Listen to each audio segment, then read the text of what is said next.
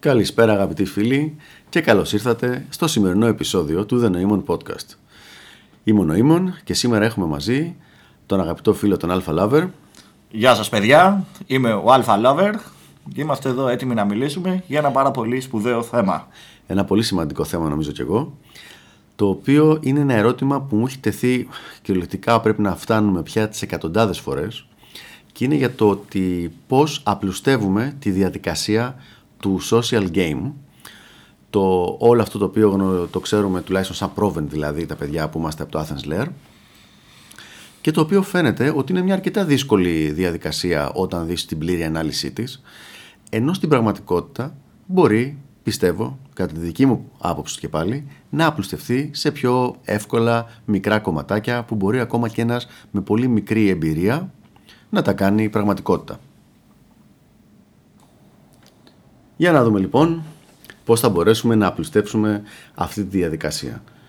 Δηλαδή, ουσιαστικά να κάνουμε μια 80-20 ανάλυσης όπου με το 20% της δουλειάς θα μπορέσουμε να έχουμε το 80% των αποτελεσμάτων. Αυτό βέβαια δεν σημαίνει καθόλου το ότι δεν θα συνεχίσουμε να δουλεύουμε για το υπόλοιπο μέρος της εξίσωσης, έτσι.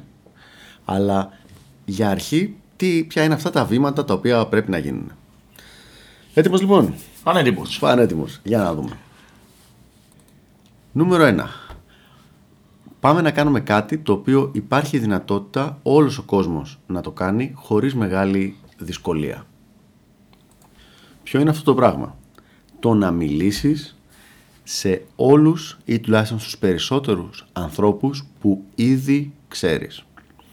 Πάρα πολλές φορές δίνουμε πολύ μεγάλη έμφαση στο να κάνουμε κάποιο είδους cold approach. Το cold approach δεν είναι σε εγκομενικό επίπεδο, ενώ στο να γνωρίσεις καινούριο κόσμο. Μίλα σε κόσμο, μίλα στον ένα, μίλα στον άλλον. Και νομίζω ότι είναι σημαντικό αυτό. Ε, τέτοιο που ακούμε συνέχεια να γνωρίζουμε καινούριους ανθρώπους. Καινούριους ανθρώπους. Συμφωνώ απόλυτα. Είναι πολύ σημαντικό. Αλλά ξεχνάμε πολλές φορές τους ανθρώπους που ήδη έχουμε στο παρελθόν μας. Και να κάνετε ένα πολύ απλό τεστ ε, οι ακροατές.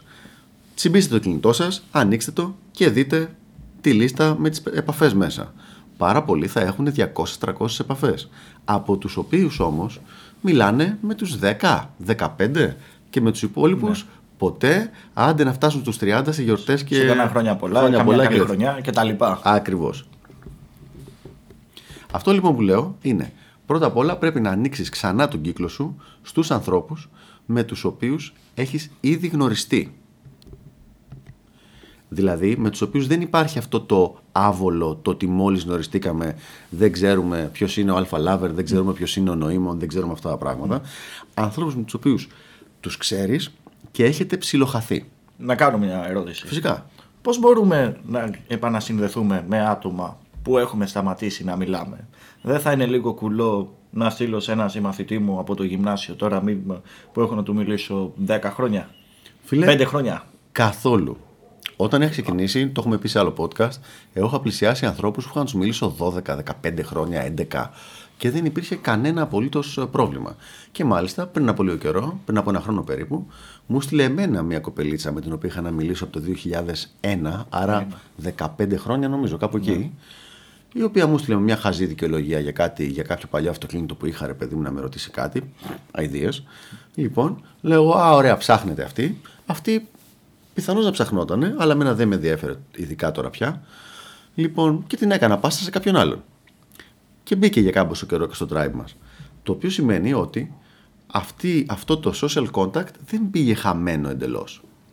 Δηλαδή, δεν χρειάστηκε για να κάνω αυτή την πάσα στο φίλο και να παιχτεί ένα σκηνικό μια κοπέλα, να γνωρίσω εγώ, να κάνω εγώ ένα cold approach με κάποιο τρόπο είτε σε Latin, είτε στο δρόμο, είτε οτιδήποτε, από μια παλιά κοπέλα η οποία ξαναβρέθηκε στη ζωή μου, την έδωσα.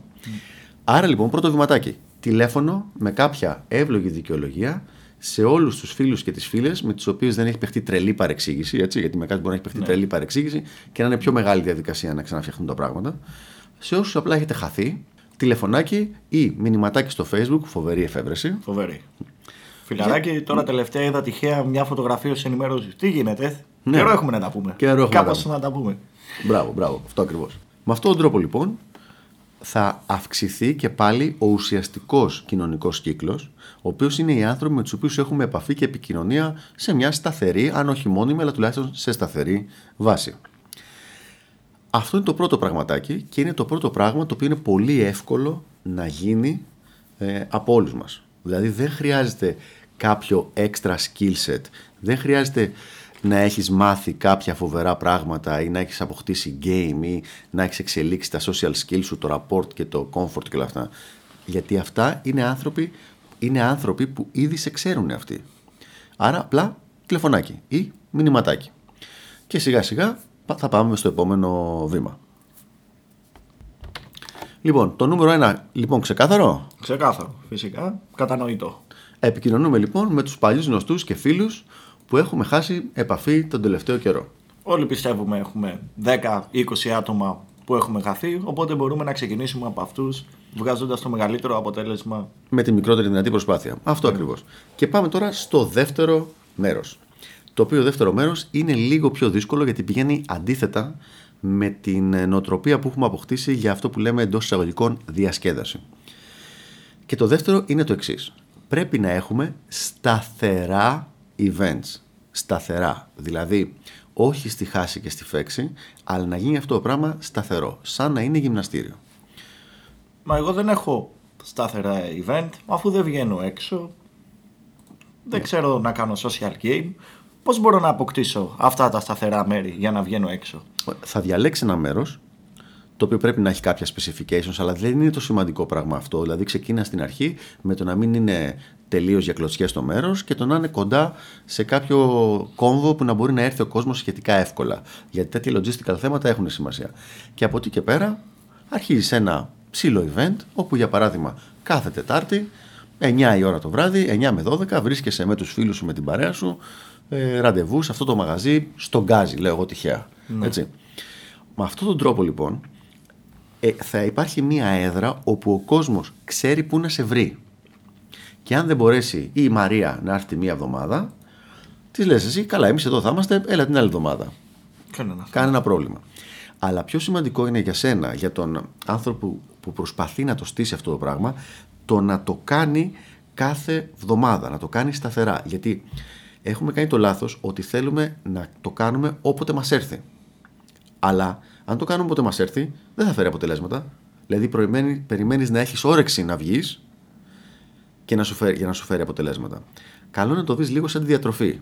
Όχι δηλαδή θα φάω ό,τι γουστάρω, απλά και μόνο όμως επειδή θέλω να γίνω φέτες, θα γίνω φέτες και αστρώ κοψίδια και αστρώ χάμπουργκερ και πίτσες και γλυκά. Μου άνοιξε όρεξη τώρα. Ναι. λοιπόν, πρέπει να γίνεται με ένα σύστημα. Οπότε, μία φορά τη βδομάδα, στη χειρότερη μία φορά στις 15, πρέπει να υπάρχει κάποιο είδους στανταρισμένο event. Το μία φορά τη βδομάδα δεν είναι υποχρεωτικό. Μπορεί να είναι πολύ για αν κάποιος ξεκινάει.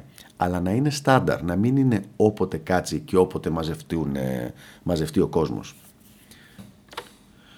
Οπότε λοιπόν, η σημαντική διαφορά σε θέμα νοοτροπίας είναι να το δει κάποιος σαν γυμναστήριο αυτό το πράγμα. Απλά σίγουρα θα είναι ένα γυμναστήριο στο οποίο περνάει καλά.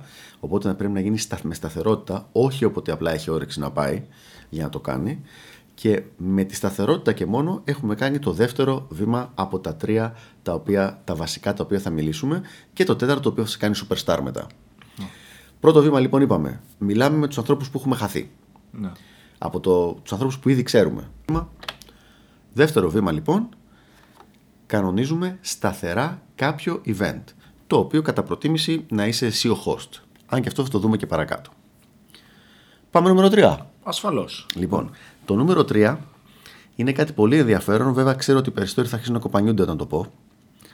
Και αυτό είναι το να έχεις διαφορετικά events. Δηλαδή, να μην είναι όλα στο event club ή όλα στο event ταβέρνες ή όλα στο event μπαράκια ή όλα στο event σινεμά, ναι, σινεμά ή περπάτημα στον, στον Όλυμπο ας πούμε. Ποικίλια.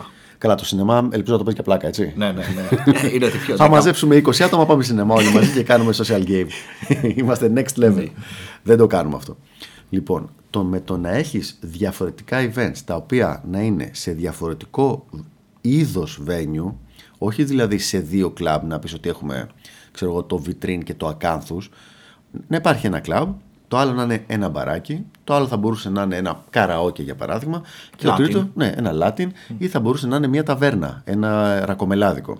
Με τις παραλλαγές που βολεύουν τον καθένα ανάλογα με την περιοχή του, την οικονομική δυνατότητα του ίδιου και της παρέας, το διάφορα άλλα logistics χαρακτηριστικά. Και έτσι έχεις και μεγαλύτερο άνοιγμα στον κόσμο, φαντάζομαι. Ε, Αυτός είναι ο βασικός λόγος. Υπάρχει κόσμος. Είναι κάτι το οποίο δεν το πιστεύαμε στην αρχή. Ναι. Που απλά δεν θα πάει σε κλαμπ. Ρε παιδί μου, δεν θα πάει. Ειδικά το οι γουστάρουν. γυναίκες. Ναι, ναι.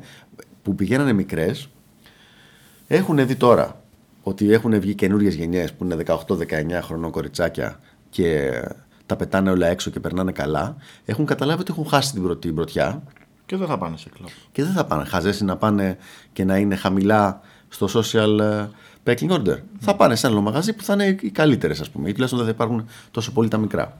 Και θα τα πούνε μετά δικαιολογία. Έξυπνε οι γυναίκες, ε. Υποσυνείδητα το κάνουν. Α. Λοιπόν, καλά, το θέμα τη νοημοσύνη των γυναικών θα το συζητήσουμε σε άλλο podcast. Θα, θα είναι πολύ Νομίζω θέλει και δύο-τρία podcast αυτό.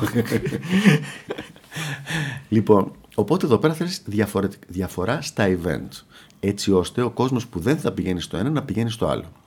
Και μια και που θα κάνεις που θα κάνεις διαφορά στα event, προσπάθησε να υπάρχει και διαφορά στις ώρες. Δηλαδή, αν το club είναι προφανώς 12 και Παρασκευή, μετά, Σάββατο, ναι, το άλλο event να είναι μία μέρα και ώρα, θα έλεγα πιο σημαντική η ώρα, που να μην είναι τόσο αργά, έτσι ώστε αυτούς που σκέφτονται ότι έχουν περάσει τη φάση του τρελού ξεχνι... ε, ξενυχτιού πια, ναι, πού να ξενυχτάμε μωρέ, Μπράβο. δουλειά, παιδιά. Κάνε το ρε παιδί μου 9-12. Για την ακρίβεια, σήμερα έχω να βγω με μια κοπελίτσα η οποία παρόλο που είναι μικρούλα δεν είναι του ξενυχτιού. Οπότε το σημερινό event της είπα εγώ ότι θα είναι ρε παιδί μου γύρω στις 10 η ώρα. 10 με 1. Οπότε λοιπόν, αντί να την καλούσα κάπου, θα ξεκινούσε στις 12 και θα μου άρχισε. Όχ, μα μου και πού να τρέχουμε και όλα αυτά. Και ακόμα και αν ερχότανε, εγώ μπορεί να πρέπει να μπω στη διαδικασία. Έλα ρε κοριτσάκι μου, ωραία θα είναι, θα έχει ωραία μουσική, ωραία. πο-». Δηλαδή σε μπυριμπύρι, μπυριμπύρι, Αντί για όλο αυτό το πράγμα λοιπόν, κάνουμε το event πιο νωρίς και τελειώνει το όλο θέμα. Και είμαστε όλοι χαρούμενοι. Ανακεφαλαίωση λοιπόν. Τα είπαμε και τα τρία τώρα. 80-20 ανάλυση. Τα τρία πράγματα που ένας που είναι στην αρχή και προσπαθεί να δοκιμάσει το social game, τα τρία πρώτα πράγματα που θα κάνει και θα του φέρουν πάρα πάρα πολύ καλά αποτελέσματα.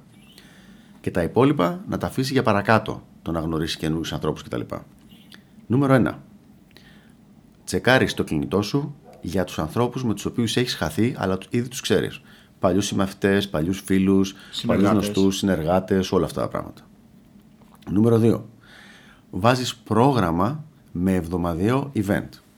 Αν ακόμα δεν έχεις αρκετό κόσμο ώστε να στήσεις event σε club που να πρέπει να είσαι με τραπέζια, με αριθμό ατόμων και τέτοια πράγματα, κανένα πρόβλημα. Ένα ωραίο wine bar, ένα ωραίο μπαράκι κάνει μια χαρά τη δουλειά του. Νούμερο 3. Τα event αυτά δεν πρέπει να είναι το ίδιο ακριβώς event κάθε εβδομάδα. Καλό είναι να έχεις τουλάχιστον δύο locations έτσι ώστε αυτοί που δεν μπορούν να έρθουν στο ένα ή που δεν θέλουν το συγκεκριμένο είτε location είτε setting, club ας πούμε, να μπορούν να έρθουν στο άλλο. Και με αυτόν τον τρόπο σιγά σιγά να ξανακονβερταριστούν στην παρέα και στους ανθρώπους που λιντάρεις. Αυτά λοιπόν είναι τα τρία πράγματα που θα έλεγα να κάνει πρώτα πρώτα ε, κάποιος που θέλει να ασχοληθεί με το social game. Άψογα. Πάμε να δούμε το τέταρτο; Πάμε να το δούμε διαμάντι; λοιπόν το διαμάντι, το οποίο είναι ο πολλαπλασιαστής της όλης υπόθεσης. Δηλαδή, κάνοντας το αυτό, παίρνεις τα αποτελέσματα που ήδη έχεις φτιάξει με τα πρώτα τρία και τα πολλαπλασιάζεις. Και εδώ πάμε στον ουσιαστικά κοινωνικό ρόλο του κοινωνικού game, το οποίο είναι η συνεργασία με κάποιους γνωστούς και φίλους. Τι σημαίνει τώρα αυτό; Βρίσκεις έναν, δύο ανθρώπους με τους οποίους μπορείς να συνεννοηθείς και να συνεργαστείς και εσύ φέρνεις τους δικούς σου ανθρώπους τους υπόλοιπους που έχεις μαζέψει, ο δεύτερος φέρνει τους δικούς του ανθρώπους, ο τρίτος φέρνει τους δικούς του. Το οποίο σημαίνει ότι αν ο καθένας έχει από 10 ανθρώπους, ξαφνικά με μια τέτοια συνεργασία σταματάς να είσαι στους 10 ανθρώπους και έχεις φτάσει τους 30. 10 δικούς σου, 10 του ενός του αλληνού και 10 του δεύτερου του αλληνού. Και αυτό είναι το ιδανικό σενάριο. Γιατί πιο, μεγάλη, ε, αποτέλ, πιο μεγαλύτερο και πιο γρήγορο αποτέλεσμα δεν πρόκειται να μπορέσεις να φέρεις. Τώρα, για να γίνει αυτό το πράγμα καλά και δομημένα και όμορφα και έξυπνα, πρέπει να υπάρχει μια εμπιστοσύνη ανάμεσα στους ανθρώπους. Τι γίνεται αν δεν γνωρίζεστε αρκετά ώστε να υπάρχει εμπιστοσύνη; Υπάρχει κάποιος τρόπος να το γλιτώσουμε; Αυτό. Και να το γλιτώσουμε όχι για πάντα, απλά μέχρι να χτιστεί αυτή η εμπιστοσύνη. Κατά την άποψή μου υπάρχει. Και ο τρόπος αυτός είναι αυτό που λέμε κάποιοι κανόνες. Κάποιοι βασικοί κανόνες οι οποίοι στην αρχή, και το ξεκαθαρίζω στην αρχή, παίρνουν το ρόλο της φυσικής εμπιστοσύνης που θα είχες με ένα φίλο σου. Δηλαδή, παράδειγμα, αν υποθέσουμε ότι ένας κανόνας είναι ότι ρωτάς πριν την πέσει σε μια κοπέλα που έχει φέρει κάποιος άλλος. Έτσι.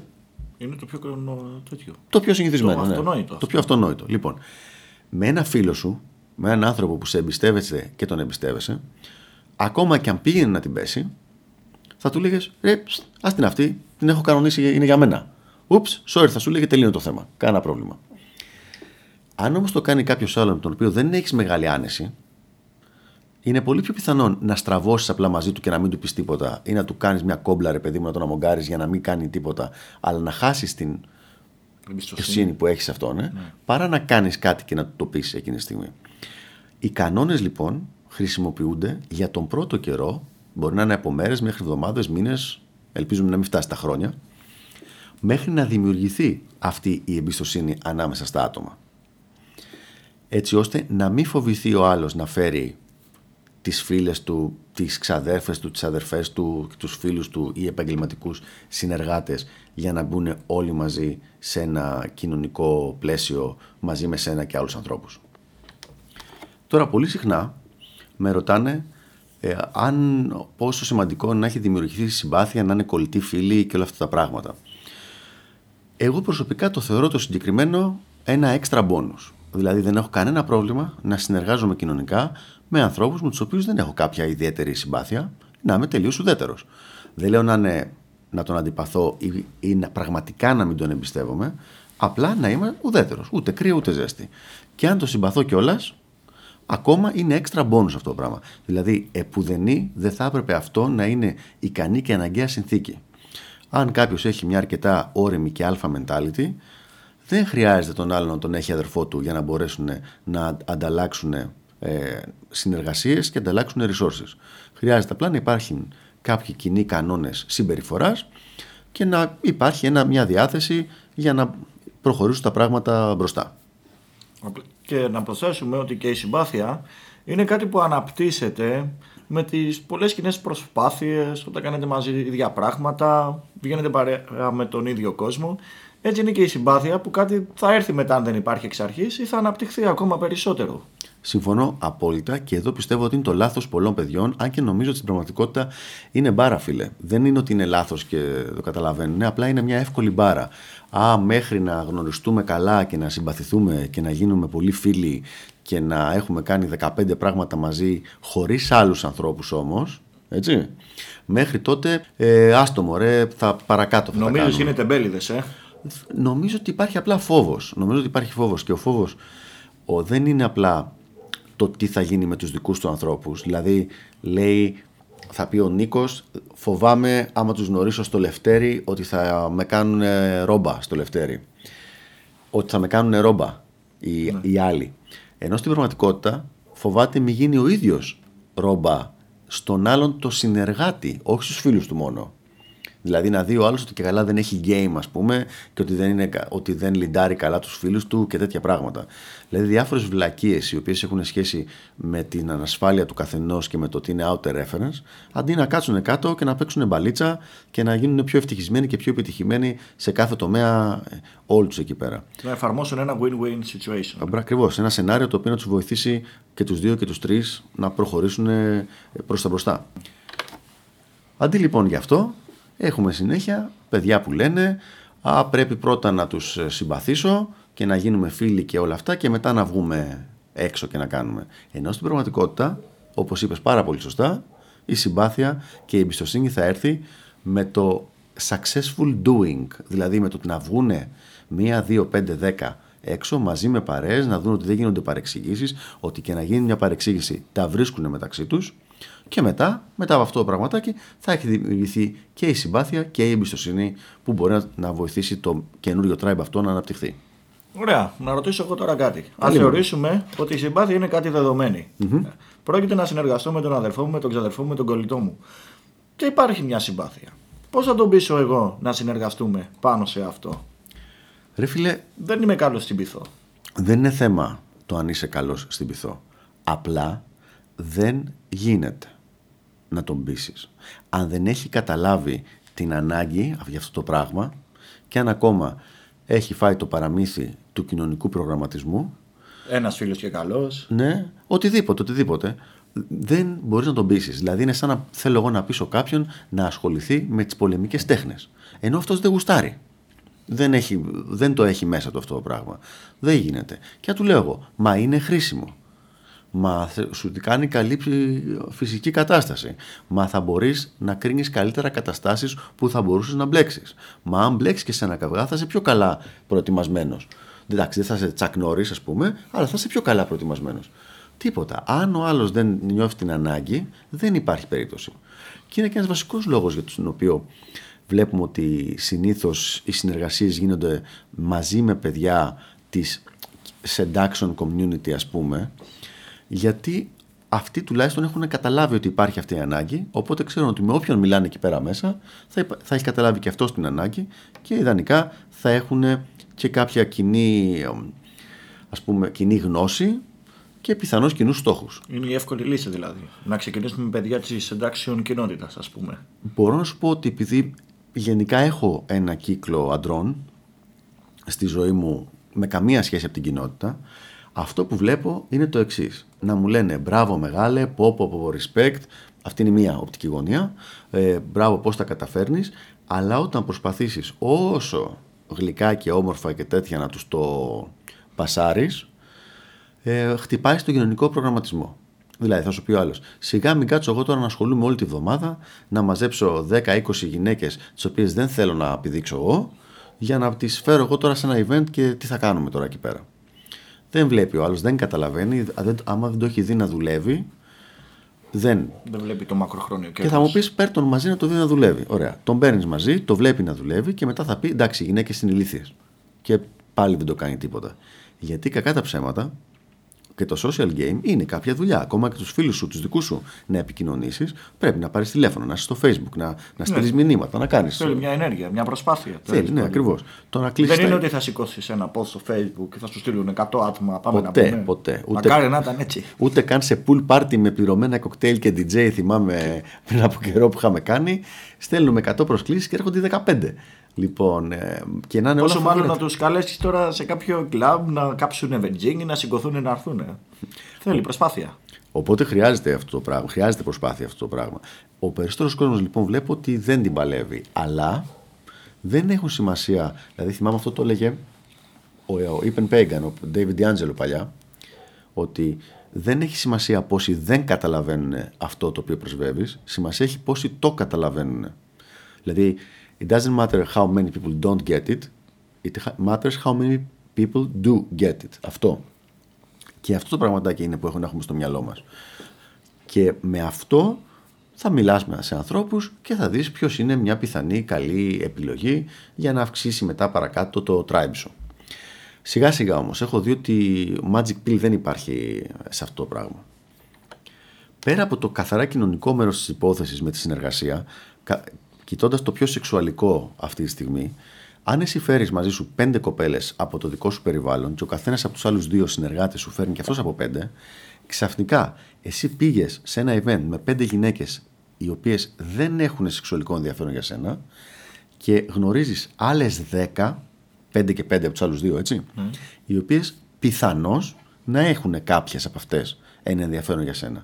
Και όλα αυτά χωρίς καθόλου ούτε cold approach, ούτε κάποιο είδους activity game, ούτε τίποτα τέτοια πράγματα. Και ξαφνικά είσαι σε ένα event με 15 γυναίκες. Με 15 γυναίκες. Ναι.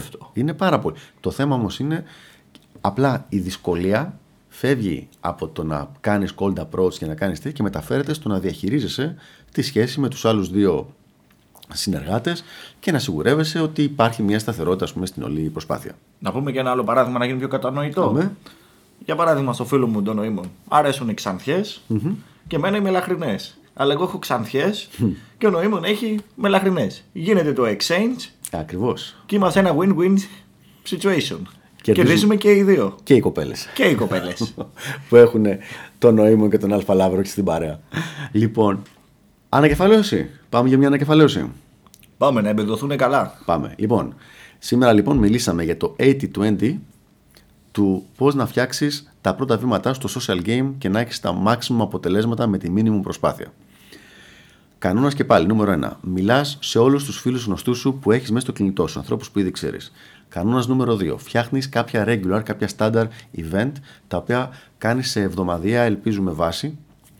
Και κανόνας νούμερο 3. Τα event αυτά δεν θα είναι το ίδιο πράγμα κάθε εβδομάδα. Δηλαδή θα έχεις 2-3 τα οποία θα επαναλαμβάνονται. Παράδειγμα, ένα club ένα μπαράκι wine bar κάτι τέτοιο και ένα ρακομελάδικο. Έτσι ώστε να μπορέσεις να πιάσεις όλους τους ανθρώπους και όλες τις και τις ηλικίες και τις νοοτροπίες, ακόμα και θέματα logistical. Δηλαδή, μπορεί το ένα event να το κάνεις στον Γκάζι και το άλλο event να το κάνεις στα βόρεια προάστια, ώστε να πιάνεις πιο πολύ αυτούς που είναι από εκεί.